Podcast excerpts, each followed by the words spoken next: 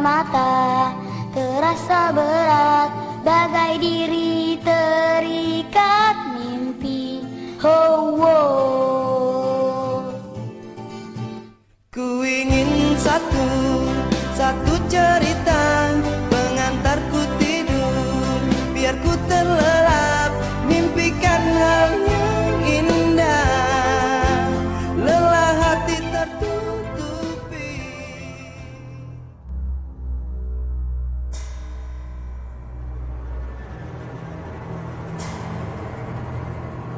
Inilah cerita kami KKN di desa Gemblong. Sendal, jepit. Semua bermula ketika kami terlalu banyak ingin tahu. Awalnya, semua berjalan sebagaimana mestinya. Tapi, setelah kejadian itu, hal-hal yang tidak diinginkan satu demi satu terjadi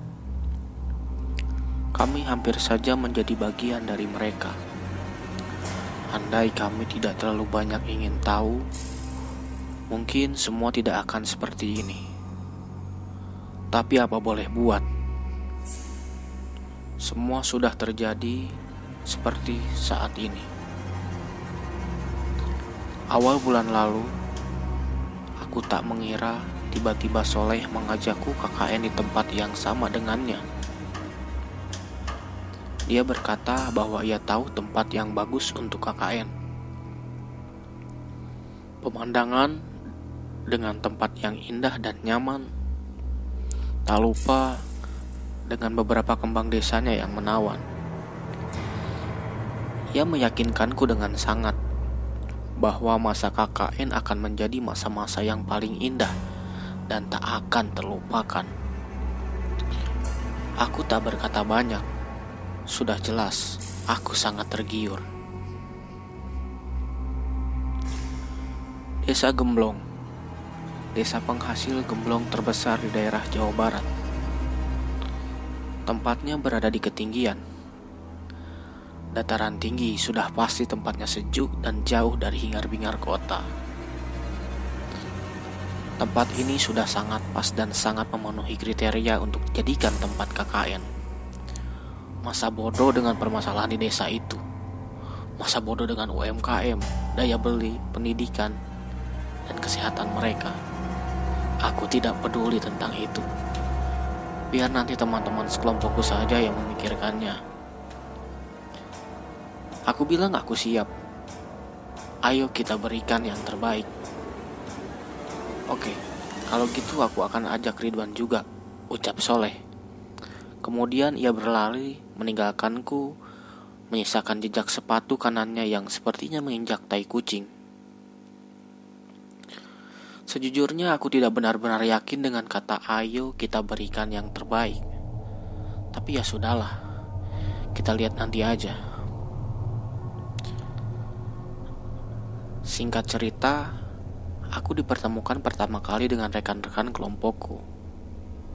Ya, Pertemuan yang kikuk dengan diawali sebuah perkenalan. Kemudian kami berdiskusi dengan diselingi sedikit-sedikit candaan. Singkat cerita kepengurusan pun terbentuk. Besok lusa kami survei ke lokasi sekaligus mencari posko. Semuanya ikut kecuali aku. Aku terlalu malas menggerakkan tubuhku untuk sesuatu yang bisa dilakukan oleh rekan-rekan yang lain. Alhasil, Seribu alasan kuberikan hingga mereka memaklumi. Selang satu minggu, tibalah di hari pemberangkatan kami. Kami sudah bersiap-siap sedari tadi. Hanya menunggu satu orang rekan kami yang belum datang, yaitu Asep. Entah di manalah rimbanya. Tak ada kabar sama sekali. Dan tak bisa dihubungi sama sekali. Padahal dosen pembimbing lapangan kami berpesan bahwa kami harus berangkat bersama-sama yaitu berdua puluh, tidak kurang dan tidak lebih. Di bawah pohon rindang samping masjid terdapat sosok laki-laki yang sedang selonjoran. Lalu datang kucing menghampiri dan mengencinginya. Ia pun berteriak, Eh, kami sontak terkejut. Ternyata pria tersebut adalah Asep. Sungguh kesan pertama yang di luar dugaan. Kami pun pergi ke tempat tujuan. Kami sampai tempat tujuan kira-kira setelah asar. Waktu pun tak kami biarkan istirahat. Ya terus saja berjalan. Kami langsung beres-beres tempat yang akan dijadikan tempat tinggal selama satu bulan ke depan oleh kami. Sang pemilik rumah berpesan bahwa jangan pernah masuk kamar dekat ruang tengah. Kamar ini sudah lama terkunci dan tak pernah dibuka dan tak ada yang berani untuk masuk. Singkat cerita akhirnya semua selesai, semua kelelahan dan malam ini pun kami tidur dengan lelap. Sudah berjalan dua minggu, semua sesuai dengan yang diharapkan. Warga yang ramah, pemandangan yang indah, tempat yang sejuk, dan para kembang desa yang menawan. Prokur pun berjalan sebagaimana mestinya, semua berjalan baik sesuai dengan yang diharapkan. Suatu hari, ketika para lelaki sibuk kerja bakti bersama para warga, pada waktu yang bersamaan para wanita juga bersih-bersih posko tempat kami tinggal. Sebagian ada yang masak ah, dan sebagian ah, beres-beres. Setelah para wanita menyelesaikan pekerjaannya, mereka pun berkumpul di ruang tengah, ngerumpi ngalor ngidul sesekali diceringi, diselingi curhat colongan. Entah apa yang ada di pikiran mereka. Tiba-tiba, salah satu di antara mereka punya inisiatif untuk masuk ke kamar yang terkunci itu. Ia adalah Yuni, sosok yang mungkin paling tomboy di antara mereka semua. Namun, teman-temannya tidak begitu yakin dengan usulnya tersebut, mengingat pesan dari sang pemilik rumah untuk tidak memasuki kamar yang terkunci itu. Yuni pun meyakinkan mereka bahwa KKN mereka sebentar lagi akan usai. Jadi sepertinya tidak akan apa-apa kalau mereka masuk ke kamar itu. Teman-temannya yang lain pun menaruh rasa penasaran yang sama seperti yang Yuni rasakan. Selama ini mereka selalu bertanya-tanya dalam hati tentang kamar yang terkunci itu. Yuni pun kembali meyakinkan tidak akan ada apa-apa kalau masuk ke kamar itu, asalkan tidak ada yang tahu. Seolah-olah mereka tak pernah memasuki kamar itu. Akhirnya, mereka pun setuju dengan nada bingung Lina bertanya, Cara masuk ke kamarnya gimana? Di samping TV ada barang kayak mangkok gitu, isinya kunci semua. Kita coba aja satu-satu, ucap Marni. Mereka pun langsung mencoba semua kunci itu. Singkat cerita, gemboknya pun terbuka. Tinggal kunci pintunya. Semua kunci telah dicoba namun tidak ada yang cocok. Tak ada yang bisa membuka pintunya. Gimana kalau kita dobrak aja? Kata Humairoh. Jangan, kita coba dulu sama kunci yang ada di kunci rumah. Kan ada beberapa tuh. Siapa tahu ada yang pas, ucap Lenny. Akhirnya, ada kunci yang pas. Mereka pun masuk kam mereka pun masuk. Kamarnya pun terlihat seperti kamar-kamar pada umumnya hanya saja dipenuhi oleh debu dan sarang laba-laba. Tanda tidak pernah dibersihkan. Banyak kardus yang dipenuhi oleh barang-barang yang tak terpakai. Sepertinya ini kamar-kamar cewek, ucap Rindu. Wah, ada sendal jepit lucu, ucap Putri. Matanya langsung tertuju pada sendal jepit itu. Tuh kan, gak ada apa-apa. Udah ah, Keluar yuk, kata Adel dengan nada kecewa. Ia sudah ia sudah tidak seantusias tadi sebelum masuk kamar. Tanpa sepatah kata pun, Sabrina langsung mendorong mereka keluar. Mereka pun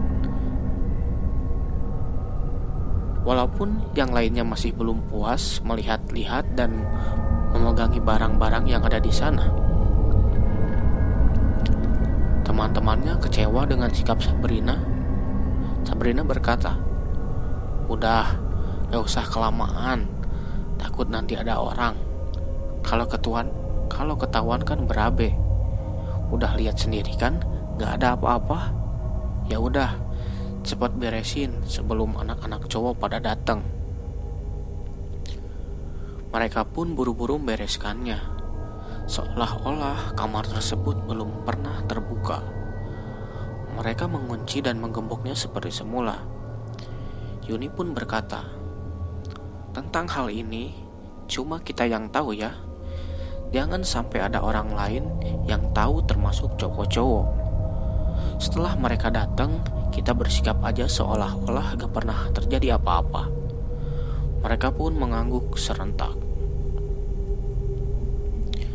Tiga hari berlalu semenjak kejadian itu, seperti terjadi sesuatu hal yang aneh terhadap Putri. Akhir-akhir ini ia kerap kali berteriak, menangis, bahkan tertawa di tengah malam. Teman-teman sekamarnya mengeluhkan perilaku Putri tersebut. Jangankan teman-teman sekamarnya, mereka yang berada di kamar lain pun merasa terganggu, termasuk kami para laki-laki yang harus terbangun tiap malam untuk memastikan kondisi putri baik-baik saja. Teman-teman sekamarnya sampai-sampai mengungsi ke kamar yang lain karena merasa ada yang janggal dari putri yang akhir-akhir ini sering melamun. Tatapannya pun sering kali kosong. Teman-teman sekamarnya merasa ketakutan karena ketika putri diajak untuk berkomunikasi, ia jarang untuk merespon. Tiba-tiba ia suka bersenandung dan menyanyikan tembang yang membuat teman-temannya ketakutan setengah mati. Kami pun memutuskan bahwa nanti malam akan mengadakan pengajian bersama, termasuk Putri, karena kebetulan di kelompok kami semua beragama Muslim. Namun sayangnya Rindu tidak bisa ikut karena ini hari pertamanya datang bulan. Sejak tadi siang, Rino pun tak enak badan. Pundaknya terasa berat dan panas. Ia memintaku untuk memijat pundaknya. Aku aku menyibakkan kerudungnya untuk mengoleskan minyak angin. Astagfirullah. Di pundaknya seperti ada luka dalam, seperti bekas cengkeram.